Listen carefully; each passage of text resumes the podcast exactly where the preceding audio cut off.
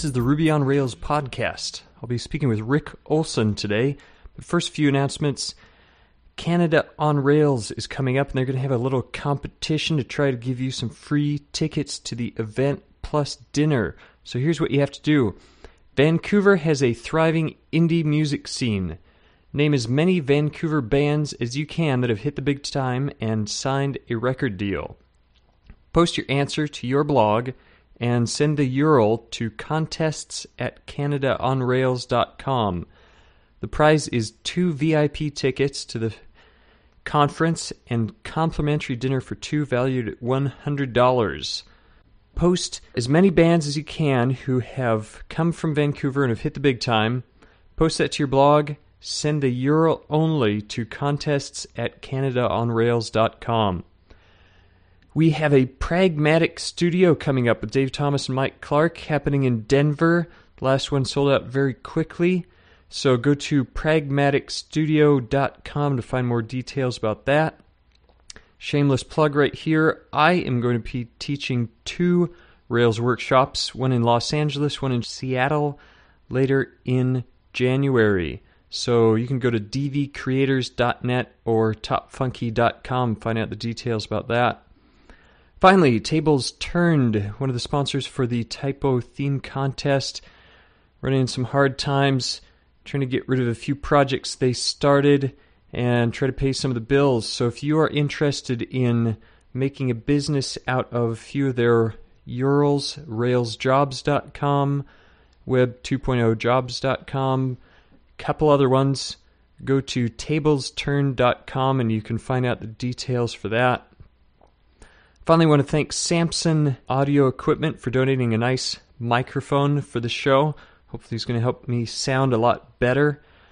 It's a great little C01U mic, plugs right into your USB. No software. Plug it in, go for it. So, thanks to Samson Electronics for donating that. I also got myself nice little pop filter, so hopefully, this show will be a little less painful and also opens a lot of possibilities for me to discuss other topics previously not possible pointers, plugins, profitability. Is it possible to be productive in Python? We might interview Peter Parker, talk about parentheses, show you how to perfectly. Today I'm talking with Rick Olson. Rick is known online as Technoweenie. You can find him at techno-weenie.net. He's been called more cuddly than a teddy bear. Others have said Rick is a unique Rails developer because he spends a lot of time giving a lot of code back to the community. You might know him for his early plugins Acts as Paranoid and Acts as Versioned, and quite a few other teams. He's now contributed a lot of patches to core Rails, and maybe he's on the edge of being on the core Rails team. So, welcome to the show. Thank you. Thank you. Glad to be on. So, right away, you wrote a few popular libraries that I mentioned uh, Acts as Paranoid, kept uh, did kind of a soft delete, Acts as Version, kept different copies of when changes were made. How'd you get the idea for those? Were you doing another project, or did they just come up uh, as kind of a way to, to learn the Rails extendability system? Well, um, Acts as Paranoid was actually a project for Courtenay. He he was working on a project, and he, he came to me and he said, you know, he wanted some way to uh, to keep track of his deleted models. So uh, you know, we sat down and hacked out a little implementation. I you know I posted on my blog, and then uh, like a few days later or a few weeks later, I don't remember. Scott Barron actually tried using it, and he kind of called me out for uh, my uh, chainsaw butchery of the uh, base classes. So I mean, everything he said was you know right. So I decided to try uh, making an act out of it. You know, at the time uh, plugins weren't around, so it was a gem. I, I, had about three gem projects going on about the same time. They were just getting my uh, feet wet. You know, writing Ruby code. You know, there's that, and there's a Acts as Versioned, which I kind of wrote for some unused uh, wiki project I was working on, but that never materialized. And I've I used it in a couple other things. And then uh, I also had my uh, Sentry library, which is a credit card, well, not necessarily a credit card, but like an encryption library I wrote for something for work. you know project we had there. Now it seems like a lot of even now, if you're using Rails as a developer, it's pretty well documented. But the inner guts of that, there's still not a lot documenting it. Was it just talking back and forth with Scott that showed you a lot more how to do that, or are there more resources people can go to today if they want to write an Access kind of plugin? Some of it was kind of you know trial and error. You know, I was pretty uh, new Ruby programmer, so I didn't really know what I was doing. But I, I think things are pretty well, pretty clean in the code. I mean, cleaner than you might think. And then there's also you know like Acts as List and the other Act you know, plugins or whatever that are actually in the framework they had to look off of. So if somebody was going to write a plugin now, would you say they should go look at some of those, or do you have a is there a good acts as that somebody should look at if they're going to start a new one from scratch? I, I think the current ones are good, and you know, you know, mine are good too. I, I think the Acts as Paranoid is pretty, uh, pretty freaky and hackish. So I don't think anyone should really look at that. But okay, but the Acts as version is, you know, pretty, pretty good, pretty uh, well tested. I think. And then uh, calculations, you also added those for easily putting together several different what higher order objects to make a, some different calculations and sums, group by, all that kind of stuff. Yeah, th- that was that was an idea Courtenay had for a project. You know, we we do a lot of uh, collaborative hacking and just a lot of weird ideas that he has, and so I, I kind of banged that out on, in the airport waiting for a flight. So uh, haven't really had much of a chance to, to use it. Just you know a few things here and there, but it's it's pretty cool. I actually took out the uh, the higher order methods that I was using in it. A, I got I got some feedback from that, and it, it's just too weird. And I actually modified it to uh, to match the uh, the find API more. You know, that's more commonly used in Rails. Okay, so like using different symbols as arguments instead of just dot dot dot. Right, right. Because most people just don't I mean, it's just too different form, I guess. Which I agree. It's probably best to have, you know, a, a common, a consistent API for all that. Now, what's the chance uh, you're kind of on the edge of the Rails core team, contribute a lot of patches and things like that? What's the chance some of these might get wrapped into the core of Rails, or do you think it's better that they just stay as plugins now that that system's available? Well, I don't. I don't think any of my plugins really have core appeal. Maybe the uh, calculations one. It's fairly simple and it doesn't really disrupt anything else. But most of the other ones are pretty not much uh, use for them. I don't think. So I, I can't really say.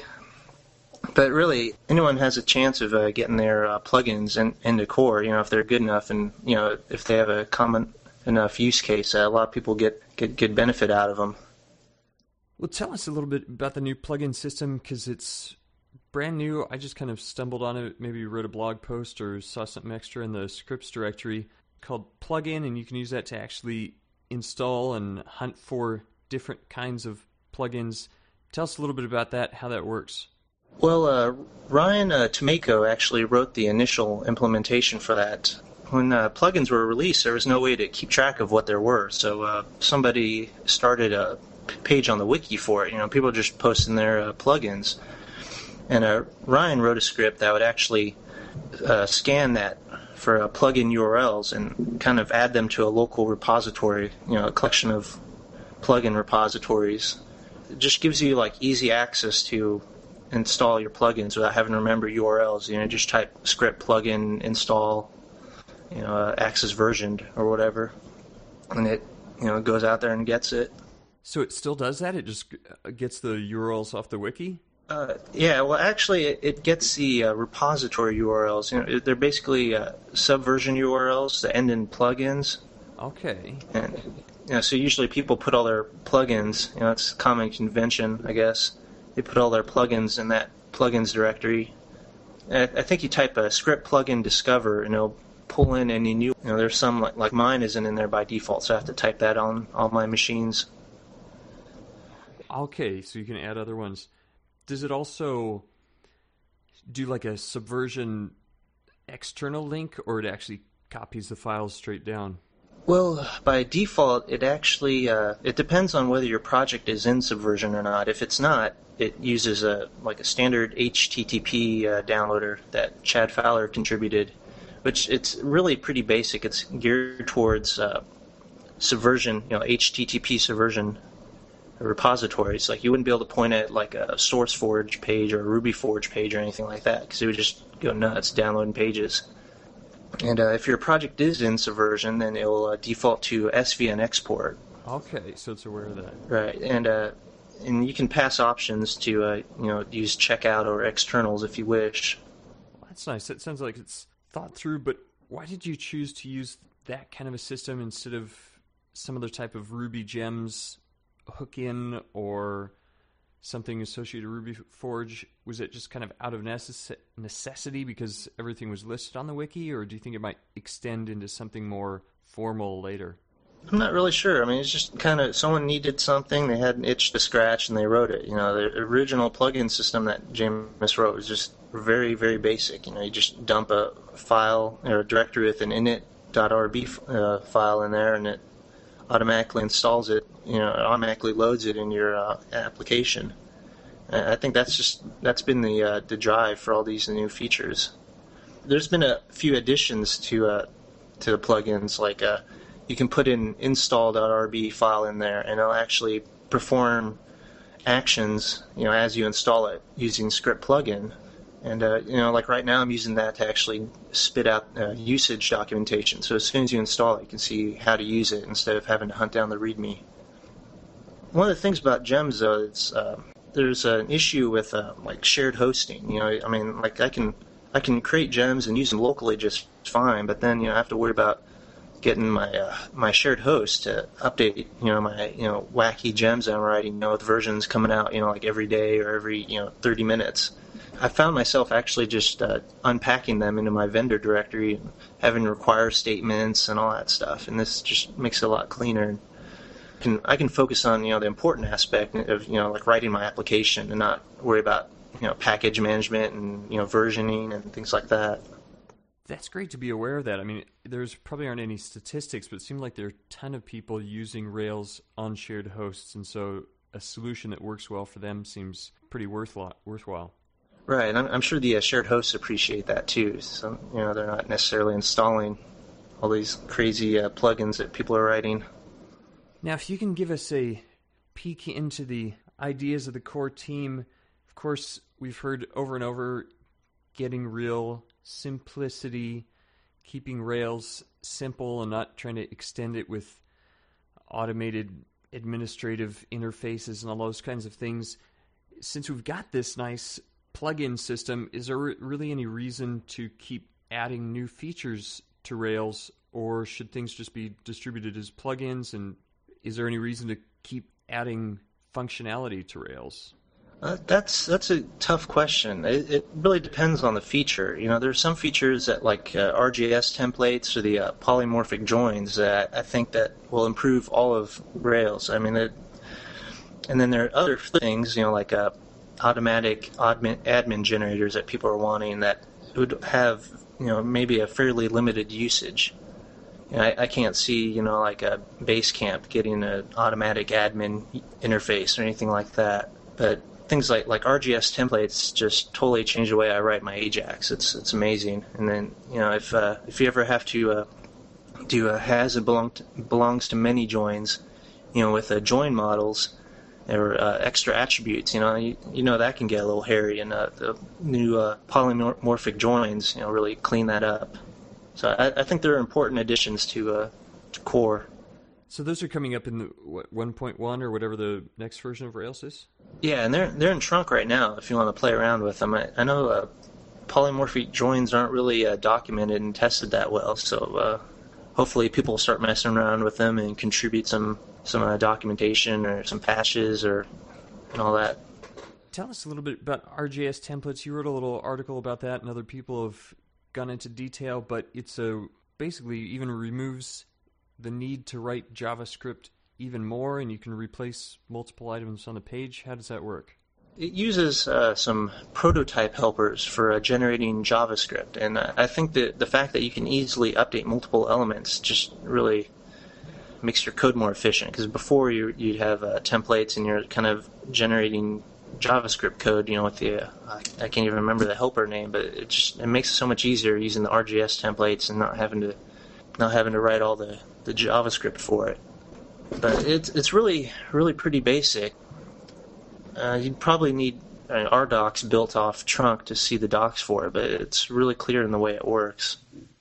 And basically, what you can do page.update, and then you just tell it which element you want to update and hand it your variable, and then it fills those things in on the client side, right?